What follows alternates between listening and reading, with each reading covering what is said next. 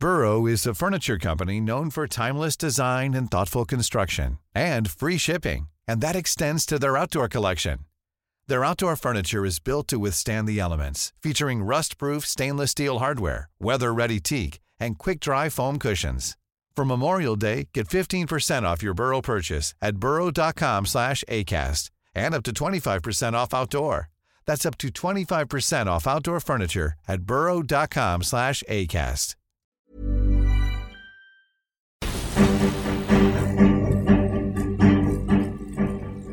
Cada noche, los expertos se reúnen para debatir, polemizar, desmenuzar a la noticia y a sus protagonistas en una mesa que saca chispas. Esto es Mesa de Opinión a Fuego Lento, bajo la conducción de Alfredo González Castro, por el Heraldo Radio.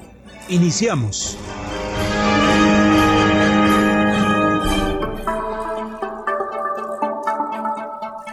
Según el Instituto Nacional de Estadística y Geografía INEGI del año 2017, había un total de 2.6 millones de casos de infertilidad, mientras que se calcula que en la Ciudad de México existen aproximadamente 180 mil casos al año. Muy buenas noches, gracias por sintonizarnos. Soy Alfredo González Castro y este martes, como cada semana, Transmitimos completamente en vivo desde la Ciudad de México por el 98.5 de su FM. También estamos en la ciudad de Guadalajara, Jalisco por el 100.3 de su frecuencia modulada, además del 92.5 en Tampico, Tamaulipas. En Villahermosa, Tabasco por el 100.6, 106.3 de FM y en Acapulco, Guerrero 92.1 de su frecuencia modulada. Aprovecho también para saludar a todos los amigos que nos siguen, que nos sintonizan por las plataformas digitales de El Heraldo de México. Como usted sabe, la mesa de opinión a fuego lento es un espacio de reflexión que busca ir más allá de las noticias del momento para debatir y analizar asuntos de la agenda pública en el ámbito de la política, la economía y los temas sociales. Para eso contamos cada semana con un grupo de expertos, lo mismo académicos que legisladores o funcionarios públicos. La Ciudad de México se ha colocado siempre a la vanguardia de los derechos humanos en el país. La constitución local, promulgada en 2018, contempla, por ejemplo, el derecho a la sexualidad, los derechos de las personas lesbianas, gays, bisexuales o transgénero, a constituir familias diversas, el derecho a tener hijos, incluso entre parejas del mismo sexo, así como el derecho a la voluntad anticipada. Como parte de estos derechos, en el Congreso de la Ciudad de México se abrió el debate sobre la iniciativa de ley de reproducción asistida y gestación. Nuestro colaborador Jesús Espinosa nos ofrece detalles sobre este tema. La Ciudad de México ha sido precursora de leyes como el aborto y el matrimonio igualitario, temas relacionados con la ley de reproducción asistida y de gestación por sustitución que buscan su debate y aprobación en el Congreso capitalino. En una iniciativa conjunta, legisladores del PAN y del PRD plantearon la gestación por sustitución, también conocida como maternidad subrogada, y la creación de la ley de reproducción asistida ante el Congreso. Para los diputados Jorge Triana y América Rangel del PAN, así como las diputadas Gabriela y Karen Quiroga del PRD, hay condiciones propicias para que estas leyes se aprueben y se termine con el vacío legal que han propiciado malas prácticas. La ley de reproducción asistida busca regular la normatividad de las técnicas para quienes no pueden concebir de forma natural, tal como lo marca el artículo cuarto de la Constitución. En relación a la maternidad subrogada, conocida también como vientre de alquiler, se estima que en la Ciudad de México se realizan 2.000 concepciones al año bajo convenio de palabra totalmente fuera de la ley. Un mal ejemplo de la aprobación sin regulación es el caso de Tabasco en donde esta práctica se convirtió en un modo de ganar dinero, exponiendo la salud y dignidad de las mujeres. En cuanto a la ley de reproducción asistida, los legisladores buscan la normatividad que también daría respuesta a las parejas homoparentales de tener una familia. Un tema siempre polémico y para, para hablar de esto damos la bienvenida a nuestro estudio a los diputados del Congreso de la Ciudad de México, a Gabriela Quiroga del PRD. Gabriela, gracias por estar con nosotros esta noche. Hola, buenas noches, muchas gracias por la invitación. También doy la bienvenida al diputado José Luis Rodríguez Díaz de León, vicecoordinador de Morena, también en el Congreso de la Ciudad de México. Diputado José Luis, gracias por estar con nosotros esta noche. Gracias Alfredo, un gusto estar contigo esta noche, compartir con el auditorio y por supuesto que con mi compañera Gabriela. Bueno, también damos la bienvenida vía la, la, la, bienvenida y las buenas noches vía telefónica. Establecemos contacto hasta España con la abogada Nuria González López, presidenta de la organización feminista La Escola AC. Buenas noches, Nuria, para nosotros. Buenos días, seguramente para ustedes. Encantada de estar aquí con vosotros bien temprano para las 5 de la mañana, pero muy contenta de estar aquí. Bueno, pues vamos a entrar de llenos y sin mayor protocolo a este tema que nos, que nos convoca esta noche. ¿Por qué es necesaria una ley de reproducción asistida y una ley de gestación por sustitución? ¿Cuáles son los pros y los contras de este tema? ¿Quién dijo yo? A ver, Gaby, te veo cara de que tú quieres participar.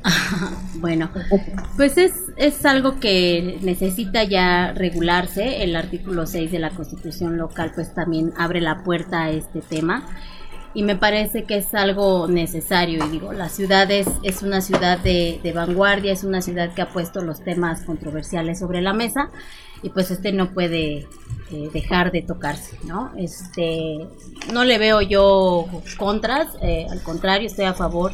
De... En la extrema izquierda con la extrema derecha, los, los extremos se juntan lo que se llama el feminismo abolicionista está en contra por las razones que está mencionando Nuria. Y, y, me parecen muy válidas estas razones. Yo creo que las prohibiciones lo que generan es algo que se llama mercado negro y que el mercado negro lo que genera es este tipo de irregularidades que son las que buscamos nosotros abatir. Un fenómeno que existe. Es un fenómeno que ya existe y, y, y, que es indescifrable la cantidad de casos de mujeres que mueren a causa de que hay pobres condiciones de salubridad, etcétera, porque ni siquiera está regulado ni que lo conocemos. Número dos, la extrema derecha por asuntos morales y religiosos. La... No habla de okay. habla de la prostitución. Sí, ok. Cierra, cierro, deje, cierro mi comentario. que cierre Jorge Triana y, y regresamos. Ok. Venga. La extrema derecha se opone por razones morales y religiosas, sobre todo por el tema del embrión porque eh, se tiene que eh, unir en la eh, fecundación in vitro pues los espermatozoides con los, con los óvulos y se hace uno, dos o hasta tres embriones por si no, por, por, si falla el primer caso. Y se dice, bueno, pues que se están dejando en la indefensión o desperdiciando estos embriones. Esa es la posición que tiene la extrema derecha. Conozco el caso de España. En España el Partido Ciudadanos lo puso sobre la mesa los de extrema derecha se opusieron, los de extrema izquierda se opusieron. Ahí radica la polémica. Me gustaría escuchar la postura de Gabriela Quiroga, diputada, sobre este tema, porque tú eres a, autora de la otra iniciativa que habla sobre lo mismo. Sí. Cuéntanos. Bueno, eh, la iniciativa que, que, nosotros presentamos pues tiene que ver con la aplicación de las diferentes técnicas de reproducción asistida. ¿No? Eh, se manejan tres técnicas que son dos de las que ya comentó el diputado Triana ah, y eh, sumamos ahí este la transferencia intratubárica de gametos ¿no? que se, se coloca el, el, el, ovocito y el espermatozoide en la trompa de falopio. Yo creo que este es un tema que se tiene que dar. Eh, lo, el riesgo cuál es? Pues que sigan sucediendo las cosas sin ninguna regulación. ¿no? Como, entonces, si, como, como dicen hasta ajá. Exactamente. Y entonces, o nos metemos a, definir cuáles son los alcances y cómo, cómo es que se tiene que dar, a poner las reglas claras tanto para quienes otorguen las técnicas como para quienes las soliciten, o seguimos en esta limbo en el que este, cada quien puede hacer como que lo que quiera sin tener eh, precisamente hasta dónde sí, cómo y qué no, ¿no? Entonces, es un tema que es necesario y que se tiene que dar. ¿No? Este, y en eso, eso es la, el, el, objetivo de lo que estamos haciendo. Morena en el Congreso local. Para la diputada. Tengo una preguntita para la diputada. Venga, venga, Nuria. De la mesa. ¿Vale? O sea, estamos de acuerdo en que se tiene que legislar, pero porque nadie se lo plantea que se tiene que prohibir la venta de seres humanos. Es que ustedes me están diciendo que como se da, como es una práctica que se da, que tampoco se da tanto, pero como es una práctica que se da, pues vamos a regularizarla y a legitimar que las mujeres tengan que entregar a sus hijos previo pago para poder sobrevivir en un sitio donde las mujeres ni siquiera tienen garantizada la vida, ni una vida libre de violencia, como estamos viendo. ¿Cuál es, ¿cuál es la pregunta para la mesa, Nuria? La no. pregunta, ¿cuál es la pregunta para la mesa, Nuria? Sí, porque la legislación que ellos se plantean, ¿por qué, ¿por la plantean siempre a regularizar el comercio de seres humanos, a regularizar la legitimación de pagar por los bebés tal cual, en lugar de prohibir esta práctica como está prohibida en la inmensísima mayoría de países del mundo, en Europa, en, Asia, donde de esos países donde ya se donde ya pioneros en el tema del de alquiler, como, como la India, el sudeste asiático, donde la han tenido que prohibir, porque entre otras cosas, además de contra todos los derechos humanos, se ha eh, llevado por delante todo el sistema eh, sanitario, porque claro, como lo que daba dinero era el tema de los vientres de alquiler, toda la, todos los médicos y toda la, y toda la formación de medicina y tal se iba justamente a obstetricia, ginecología y demás, a cargarnos al final el sistema público de salud. Entonces mi pregunta es, ustedes están viendo el problema grandísimo que tienen las mujeres en México, la epidemia de feminicidios que hay, nos hemos encontrado incluso ya varios casos de mujeres asesinadas en la última etapa de la gestación, precisamente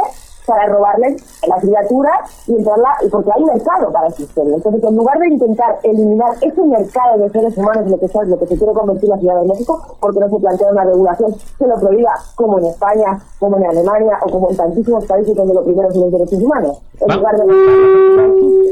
Vamos a escuchar las respuestas. Eh, ¿Quién dijo yo? Eh, José Luis. José Luis. Diputado claro, Bueno, por supuesto que a mí me parece muy interesante que podamos analizarlo desde distintas perspectivas. Una de ellas tiene que ver justo con la trata de personas, tiene que ver con la explotación sexual, comercial. De entrada, Morena está de acuerdo con las iniciativas. En Morena es una es un tema a discusión. Hay opiniones encontradas. Será analizado en, la, en el PRD igual. No.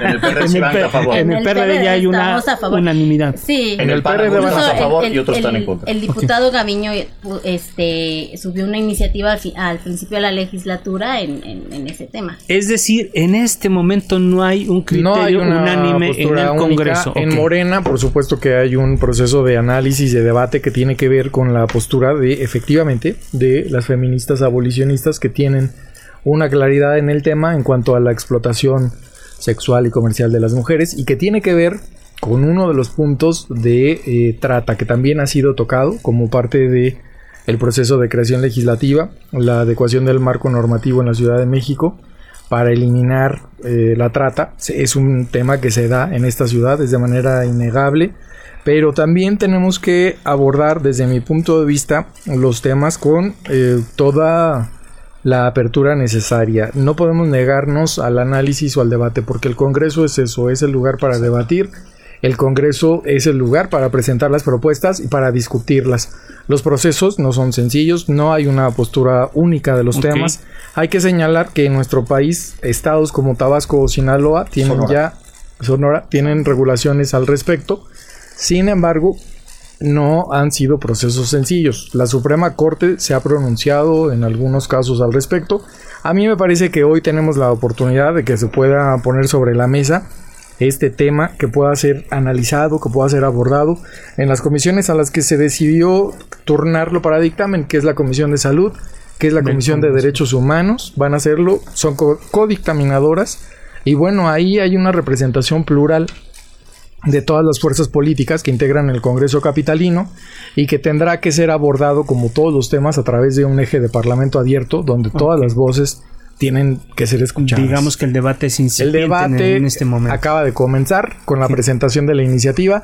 Hoy está aperturada la posibilidad para que podamos atender lo que dispone el artículo 25 de la Constitución Política de la Ciudad de México, que es el derecho que tenemos quienes habitamos en esta ciudad para en 10 días hábiles opinar, decidir, señalar, ya sea por mail, por carta, por cualquiera de los mecanismos que consideren oportunos y enviar los, los considerandos necesarios al Congreso. Un minuto, diputado Triana, para responder a lo que nos planteaba Nuria. Hay dos sistemas también. Hay un sistema que es el altruista, otro que es el sistema eh, eh, pues mercantil, que es al que se refería Nuria. En México tenemos regulado el sistema altruista en dos estados, como mencionaba José Luis, y en dos está prohibido expresamente, que es Coahuila y Querétaro. En el resto estamos en la indefensión total. Y en Estados Unidos, por ejemplo, son ocho estados que ya manejan los dos sistemas. Esto va avanzando. ¿Está usted a favor o en contra de la maternidad subrogada, es decir, de los vientres de alquiler? Mándenos mensaje por nuestras redes sociales arroba el heraldo-mx arroba alfredo les en Twitter. Vamos a una pausa y regresamos.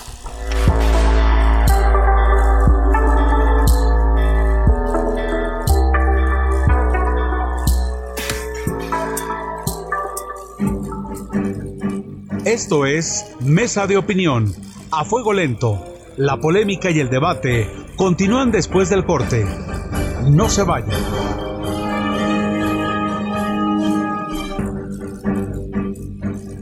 Sigue en la polémica con Alfredo González Castro y su mesa de opinión, a fuego lento, por el Heraldo Radio.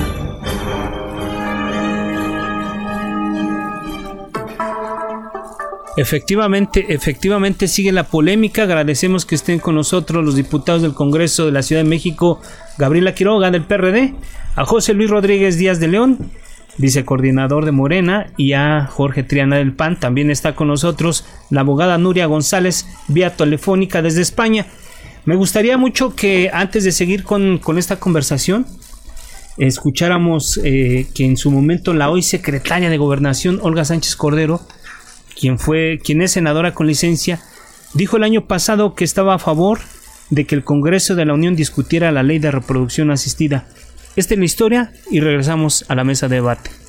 De acuerdo con datos del INEGI, más de 5 millones de parejas en México padecen infertilidad. De ahí que el número de tratamientos asistidos se incremente cada año con procedimientos fuera de la ley. Desde noviembre del 2018, la entonces senadora de Morena, Olga Sánchez Cordero, propuso llevar al plano legal la reproducción asistida, en respuesta al derecho de las parejas de concebir una familia y a la obligación del Estado de proveer de mecanismos necesarios para la reproducción, incluyendo nuevos procedimientos. Con estos datos, presentaba la iniciativa el año pasado.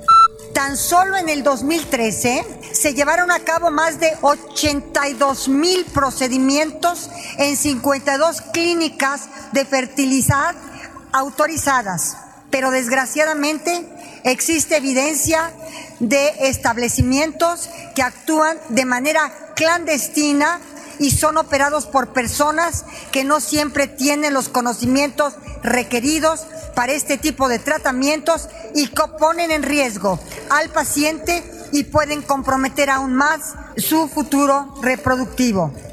La ley que busca dar certeza jurídica a pacientes y especialistas a través de puntos específicos como mayoría de edad, y plena capacidad para someterse a un tratamiento de reproducción asistida, cambios en la regulación de salud para homologar la ley de reproducción a un programa universal, responsabilizar a la Secretaría de Salud del control y vigilancia de los gametos, prohibir y castigar con cárcel prácticas de clonación, implantación u obtención de gametos sin consentimiento o realizar tratamientos licencia sanitaria, entre otros. Y aunque Morena obtuvo en su momento el respaldo de todas las fracciones políticas para la discusión de la ley de reproducción asistida, ahora deberá enfrentar a los grupos de feministas que se oponen terminantemente.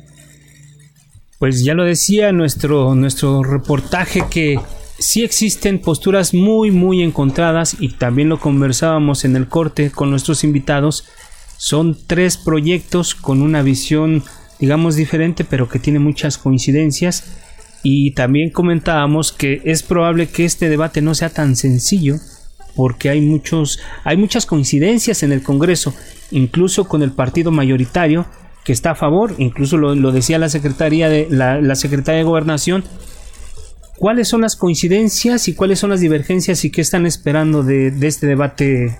Eh, Gabriela Quiroga, cuéntanos. Eh, en las iniciativas que presentamos no hay una diferencia en cuanto a que se contrapongan las, las iniciativas. Eh, me parece que son iniciativas que se complementan. Eh, como lo comentaba, eh, en la iniciativa que yo presenté se están eh, contemplando la regulación de las técnicas de reproducción asistida, pero también viene el tema del, del registro de donantes y del registro de clínicas que este, y bancos de gametos que estarían inmersos en toda esta cadena de que queremos este, plantear, ¿no? Este y volvemos al tema de que es necesario regularlo ya. Es algo que ya existe y que en, eh, de manera clandestina y que se pone en riesgo la vida de las mujeres y la vida del nuevo ser. Entonces es necesario poner los puntos sobre las IES para poder este, generar mejoría en este tema y que también tengamos claridad cuántos casos son exitosos, ¿no? cuántas clínicas son las que están debidamente eh, registradas o estarían debidas eh, reguladas, ¿no? Y en la, en la iniciativa que estamos planteando también viene el tema de la Comisión de Reproducción Asistida que tendrá que estar integrada por la Jefatura de Gobierno, la Consejería Jurídica, este, dos, este, la Secretaría de Salud y dos integrantes del Congreso de la Ciudad de México. La postura de Morena parece que es clara, están a favor de una ley de reproducción asistida, Jorge Triana, diputado, y coincide con lo que, con lo que ustedes plantean en la iniciativa del Congreso local, donde podría estar la polémica y el debate después de que se, se analicen y se... Ya existen dos iniciativas, falta que se conozca, por lo que nos han dicho que en breve se presentará la de Morena, ¿dónde estaría la divergencia si, si el Congreso está de acuerdo? Bueno, el Congreso está de acuerdo, pero el Congreso es un universo de pluralidad, de 62 eh, eh, pues entes, de 62 individuos, sustancias individuos de naturaleza racional que tienen una opinión propia. Eh, en este caso no hay posiciones de partido, es algo muy curioso. A diferencia de otros temas. A diferencia de otros temas, como por ejemplo el aborto, donde Acción Nacional tiene una posición muy clara, los partidos de izquierda tienen una posición muy clara y sí, se debaten, que ya es, caso cerrado, caso sentenciado en la Ciudad de México, pero en este tema no hay una posición específica, sino que cada persona tendrá libertad sí, 66 diputados, cada persona tendrá tendrá el, derecho pues a, objetar lo que considere con respecto a su conciencia. ¿Cuáles son las diferencias? Pues que eh, yo lo decía hace un momento. Hay personas que creen, eh, en específico un sector del feminismo importante, cree que esto va a incentivar a que se lucre con el cuerpo de una mujer, que se incentive la trata de personas, que se cosifique a la mujer. Y por el otro lado hay un grupo también, en la, del lado derecho, pues que creen que eh, eh, esto incentiva que se lleven a cabo prácticas abortivas por el tema de los embriones, que esto no pone en el centro al individuo, que creen que el individuo está siendo utilizado como un medio y como un fin, eso tiene que ver con temas morales. Yo lo que pienso en lo particular es que hay personas que le tienen miedo a los cambios, los cambios se escudan en temas morales y quieren pues eh, eh, obligar al resto de las personas a que tomen en cuenta su moralidad para lo mismo. Nosotros creemos en el cambio, queremos que hay que ser dinámicos en esto, queremos que la ciudad tiene que estar a la vanguardia a nivel nacional como lo ha estado en otros temas, por eso es que hemos propuesto esta iniciativa. Nuria, ¿es miedo al cambio o defensa de la mujer y, y los menores? Nuria en los, tiempos que corren, y el ejemplo que estamos viendo ahora mismo es muy claro, ¿no? De cómo puede ser que tanto desde una parte de lo que se dice izquierda hasta otra parte de lo que es más la, ideología conservadora, se pueden llegar a poner de acuerdo en este tema, porque hay un tema de fondo que los unifica a todos, que es el mercado. Y este mercado de los dientes de alquiler, que según los últimos, eh, los últimos datos, está moviendo al año unos 6.000 millones de euros, que a los dólares deben ser unos 7.000 y cacho millones de dólares y eso pone estamos viendo cómo pone de acuerdo a todo el mundo. En el caso de que estamos hablando del centro de alquiler, no es un miedo al cambio. Lo revolucionario en este asunto es defender los derechos humanos de las mujeres y de los niños. Sobre todo la libertad de las mujeres, la integridad de sus cuerpos y sobre todo y por encima de todo evitar, evitar que los bebés, que los niños antes incluso de nacer, ya estén sujetos a un contrato, porque eso hay que tenerlo muy en cuenta. Lo que manda durante todo el embarazo de la mujer, incluso después de nacer los bebés, es el contrato que se firma entre las partes. Y eso atenta directamente contra la libertad. Y voy a poner un ejemplo muy claro y muy conciso. Eh, y una aclaración. Los derechos de alquiler no son una técnica de reproducción asistida. Lo que son técnicas de reproducción asistida son lo que se practica en los cuerpos de las mujeres para que estén embarazadas a la carta de lo que dice el contrato. Y me explico. Pues si yo contrato un vientre de alquiler, estoy contratando al final una entrega, porque si no se contrata la capacidad de gestar, porque la capacidad de gestar en etéreo no sirve para nada si al final no hay un, no hay un bebé que se entrega. Y me explico. Si yo contrato un vientre de alquiler y la mujer queda embarazada, se le practican técnicas de reproducción asistida para asegurar ese embarazo, siempre es así, porque vosotros mismos lo estáis diciendo, estás hablando de clínicas y demás. Bueno, siempre se practica así y, quedan, y siempre las clínicas lo que hacen, evidentemente son empresas, es intentar maximizar el beneficio minimizando el gasto. Me explico, pues insertan a la mujer tres o cuatro embriones para que sepan que queda embarazada en el primer procedimiento de reproducción asistida, que son muy caros y no pretenden ellos invertirle más dinero, más de un peso de lo necesario. Sigo. Si esa mujer, que es la portadora, la madre, la madre gestante, queda embarazada de dos o tres embriones, ni siquiera la mujer sujeta a contrato puede decidir, aunque quisiera entregar uno, seguir con el embarazo múltiple para adelante, porque los contratos siempre obligan a que haya lo que se llama una reducción, que no dejan de ser nada más que abortos selectivos. O sea, fíjense si los vientres de alquiler atentan directamente contra los derechos humanos de la mujer, que ni siquiera la mujer puede decidir sobre su propio embarazo.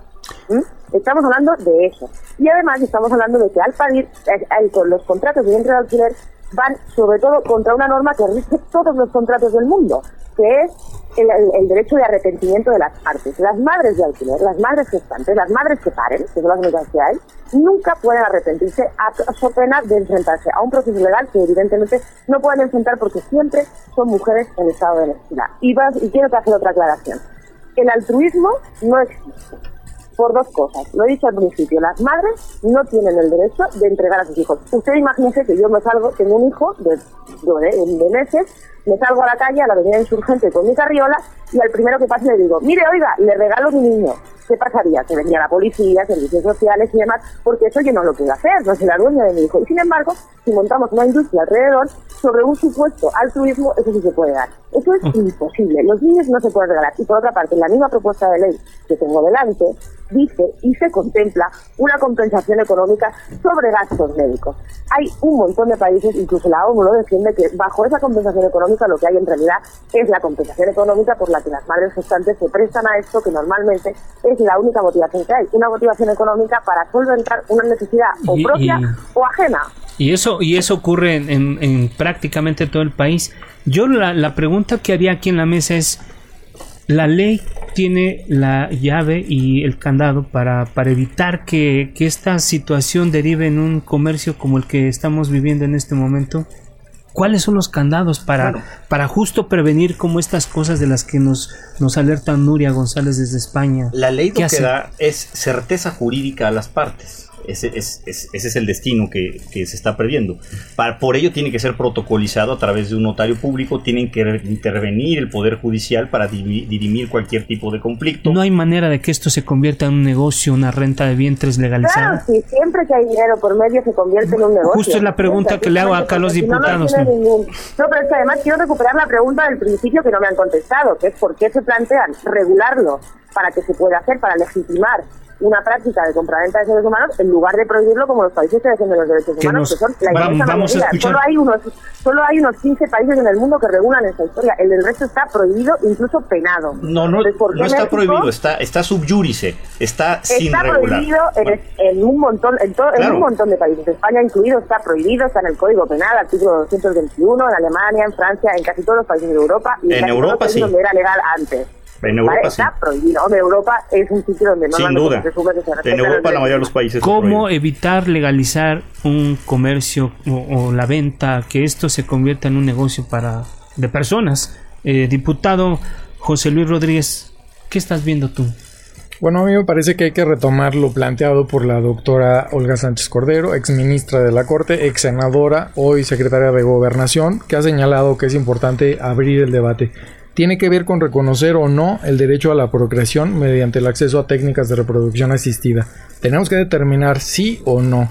Sobre la base, yo coincido y considero que todos los elementos tienen que estar puestos sobre la mesa para poder determinar, así como lo ha hecho la Suprema Corte en distintos momentos desde 2015, 2018 y que la propia Corte Interamericana ha señalado que existe la eh, necesidad de reconocer el derecho del acceso a técnicas de reproducción asistida, pero también creo que tiene que estar sobre la mesa estos conceptos que manejan de manera muy clara, no solamente Nuria, sino feministas mexicanas que han asumido, por supuesto que, un rol y un papel determinante del feminismo en este país y que tiene que ver con manifestar una postura absolutamente abolicionista y que ha sido inclusive ya escuchada en el propio Congreso de la Ciudad de México. Apenas estuvieron en un foro hace dos semanas, dos eh, de ellas participando de manera muy clara, señalando que es un tema que tiene que ver con trata, que tiene que ver con explotación, pero todavía no estaba presentada ninguna iniciativa. Hoy que ya tenemos las iniciativas sobre la mesa, me parece que hay que abonar a que el debate se dé en el mejor de los términos y que podamos considerar, por supuesto que el papel fundamental tiene que ver con mujeres, pero también tiene que ver con derechos, tiene que ver con la posibilidad de reconocerlos o no, y tiene que ver también con la posibilidad o no de generar un marco jurídico que refuerce cualquier forma de explotación del cuerpo de las mujeres, pero tiene que ser analizado. No podemos agarrar y decir esos temas no los vamos a discutir en el Congreso de la Ciudad. Estamos en una época que es complicada por el tema de los presupuestos, estos debates que se dan en, en los congresos. Gabriela Quiroga, diputada, ¿Cuál sería la ruta para, para empezar o ya entrar de lleno al debate de este tema que parece que no es tan sencillo? ¿Cuál, es el está en comisiones en este momento las dos iniciativas nos anuncian de Morena que vendrá una, iniciativa más qué va a pasar cuál es la ruta legislativa cuál es el proceso o el tratamiento que se les va a dar a partir de, de que ya están presentadas pues que se, sesión, se sesionen las comisiones unidas, ¿no? Entonces, a partir de ahí, pues ya se establecerá la ruta. A mí me parece que sí tiene que ser un tema abierto a la sociedad, ¿no? ¿Veremos pronto una legislación sobre este tema o, va a ser larga, larga la, la ruta, el camino, Jorge Triana? Yo no tengo duda que habrá legislación, que haremos historia en esta legislatura, en esta primera legislatura del Congreso de la Ciudad de México, que vamos a entrarle al tema con todo, se va a analizar, se van a escuchar todas las voces, habrá foros seguramente, los especialistas habrán de, hablar, los especialistas en bioética, eh, los especialistas eh, también en temas eh, que tienen que ver con trata de personas, etcétera. Yo lo que creo es que es una actividad que ya existe, es una realidad. Cuando se contrae la oferta, se limita la oferta, es decir, vienen las prohibiciones, se genera algo que se llama mercado negro. No varía la demanda, la demanda está comprobado que se incrementa.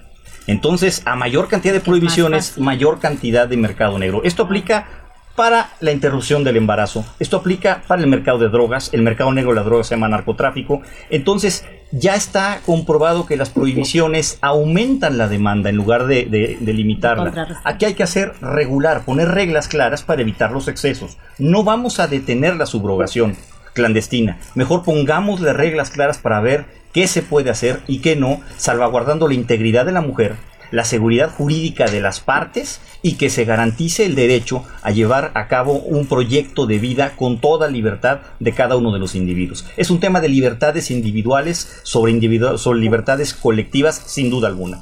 Nuria, ¿quieres comentar algo al respecto? Sí, yo al respecto a lo que está diciendo el diputado del PAN, ¿no? Pues solo fijaros en, las, en los conceptos que se están mezclando en la misma frase, ¿no? Mujeres, niños, mercado, oferta y demanda, ¿no? Eso ya te dice la visión completamente mercantilista y capitalista, ultracapitalista que estamos teniendo de este tema, ¿no? Comparar y mezclar, o sea, poniéndole eh, veto, o sea, poniéndole eh, hasta dónde puede haber demanda de compra-venta de seres humanos. Mira, esto no es un tema de libertad individual porque resulta que la libertad individual solo se puede dar en un sitio donde haya igualdad de condiciones. Y si hay en algún sitio donde hay desigualdad económica, social y sobre todo de seguridad para las mujeres, esto es México. Entonces, el día en el que México se pueda garantizar que las mujeres están en una situación de igualdad todas ellas para decidir libremente si prestan su cuerpo o no, entonces podríamos empezar a hablar de libertad individual, porque donde solo existe necesidad no hay ningún tipo de libertad. Y me retrotraigo a lo mismo del principio. No hay una libertad sobre el cuerpo de un tercero. No parimos cosas que podamos entregar. Parimos personas, hijos, hijos, personas con derechos humanos que no pueden estar sometidas ni a la demanda, ni a la oferta, ni al mercado si existe, lo que hay que hacer es luchar para que dejen de existir prácticas de compraventa de bebés. No regularizarlo para que sigan y sobre todo para abrirle las puertas, sobre todo para abrirle las puertas a gente, o sea, estamos garantizando el derecho de que lo puede pagar. Porque no olvidemos de que aquí hay una compensación económica. El que no pueda pagar, este derecho nos, nos importa más bien poco. Entonces, en lugar de hablar de términos de demanda, oferta, niños y mujeres, a ver si por favor yo lo que les pido a los legisladores y legisladoras de la Ciudad de México, que han hecho historia muchas veces, es que esta vez también lo hagan y se dediquen a defender los derechos humanos de las mujeres y de los niños y no a ponerles precios. Eh, Nuria, solamente están en contra ustedes de la maternidad subrogada, más no sobre no en contra de la reproducción asistida, que son, son cosas completamente diferentes. no, tiene nada que ver, la no tienen nada que ver, la reproducción asistida son técnicas de reproducción asistida médicas que lo que intentan es solventar un problema médico de salud de alguna de, los, de, las personas de la pareja o de una persona sola, no importa, eh, incluso sin problemas. Quiero decir, si yo soy una mujer sola y no me apetece tener pareja hombre para tener un hijo, pues puedo ir y que me inseminen artificialmente tener un hijo y no hay ningún problema. Pero ahí no estoy utilizando el cuerpo de una tercera persona. Y sobre todo no estoy pagando porque me entreguen un bebé que no es mío. Mire, yo me, me, hice una investigación y me fui a una agencia de estas de alquiler. Y el señor que había ahí, el gerente, me definió muy bien lo que era la maternidad subrogada, entre comillas, que era que mediante el pago de una cantidad se entregaba los derechos de una persona a otra persona que sin el pago de esa cantidad no le corresponderían. Eso se los La, la, la pregunta, la pregunta era a propósito porque si uno revisa, bueno, que ahora sí que le echa un ojo a la iniciativa, pues habla de varias cosas y que creo que... Es que se están mezclando cosas que no tienen nada que ver, claro. O sea, podemos estar a favor de los, de los de la reproducción asistida, obviamente, siempre que se respeten por los cánones de la bioética, por supuesto, por supuestísimo, igual que estamos a favor del aborto y de todos los derechos de las mujeres, pero lo que no es estar a favor de los derechos de las mujeres es que se alquilen mujeres para que para gente que los pueda que los pueda pagar, ¿no? Porque Eso la, no la, tiene nada que ver la- con la reproducción asistida. la- la pregunta entonces aquí sería a los diputados que están aquí en la mesa, ¿la maternidad subrogada podría quedar fuera en un momento dado si es, si es el que genera un debate que no hay, re- no hay conciliación sobre este tema en particular cuando la iniciativa abarca otros, otros tópicos, otra manera de reproducción asistida? Pregunto. Por, por supuesto, la reproducción asistida es complementaria nada más, no, no va a la par, esa, esa posibilidad puede suceder. Yo veo que hay un campo fértil en este momento en el Congreso de la Ciudad de México para que pueda llevarse a buen puerto la regulación de la subrogación. Pues ya se nos está, se nos está agotando el tiempo. Vamos a entrar a los minutos de, de conclusiones. Empiezo con Gabriela Quiroga, diputada. Un minuto de conclusión. Estamos ya de salida. Pues que es un tema controversial, ¿no? Pero es un tema que ya se tiene que abordar y estamos poniendo las propuestas sobre la mesa, ¿no? Este es un tema vanguardista también y la ciudad se ha caracterizado por ser vanguardia en muchos temas como controversiales como este, ¿no? Entonces, yo estoy a favor de la gestación por sustitución y a favor de las técnicas de reproducción asistida.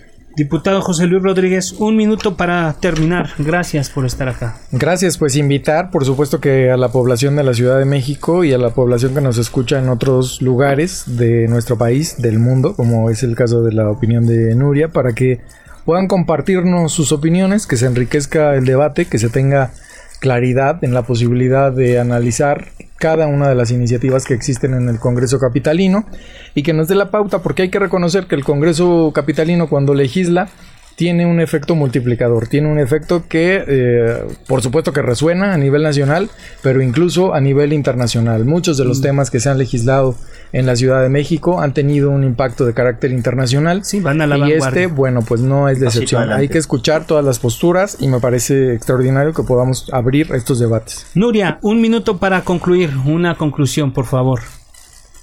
Pues yo creo que lo, he dicho ya antes, ¿no? El tema de los vientres de alquiler, que es eso que son vientres de alquiler, no tiene nada que ver con la libertad, no tiene nada más que con la libertad de mercado, porque cuando alguien eh, no tiene, en este mercado solo hay una libertad, que es la de comprar.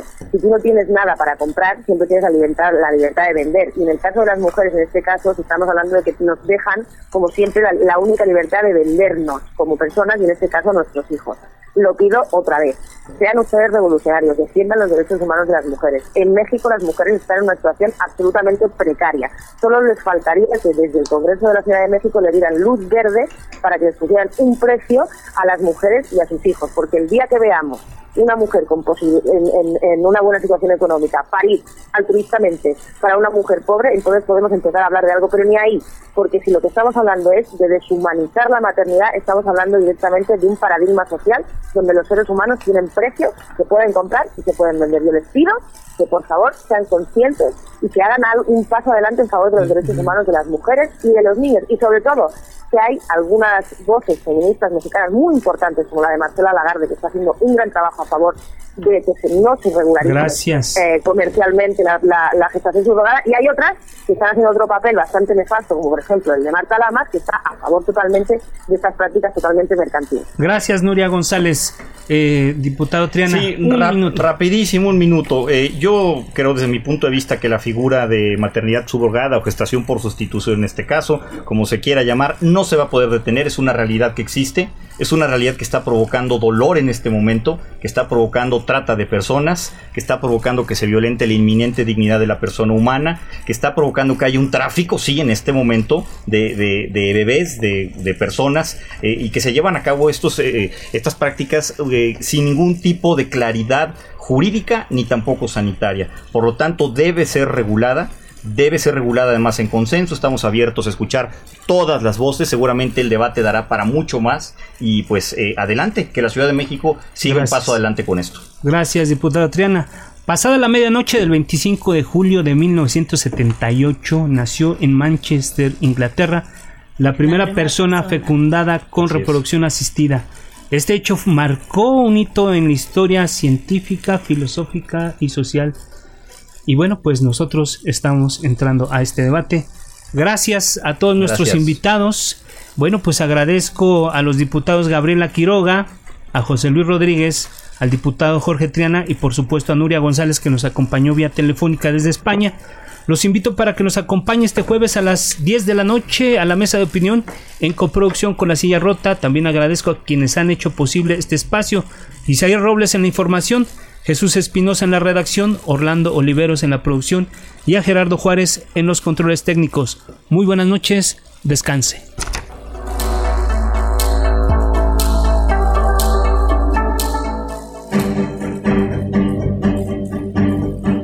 Alfredo González Castro le espera el próximo jueves para que junto con los expertos analicen la noticia y sus protagonistas. Esto fue Mesa de Opinión, a fuego lento, por el Heraldo Radio, con la H que sí suena. Hasta entonces.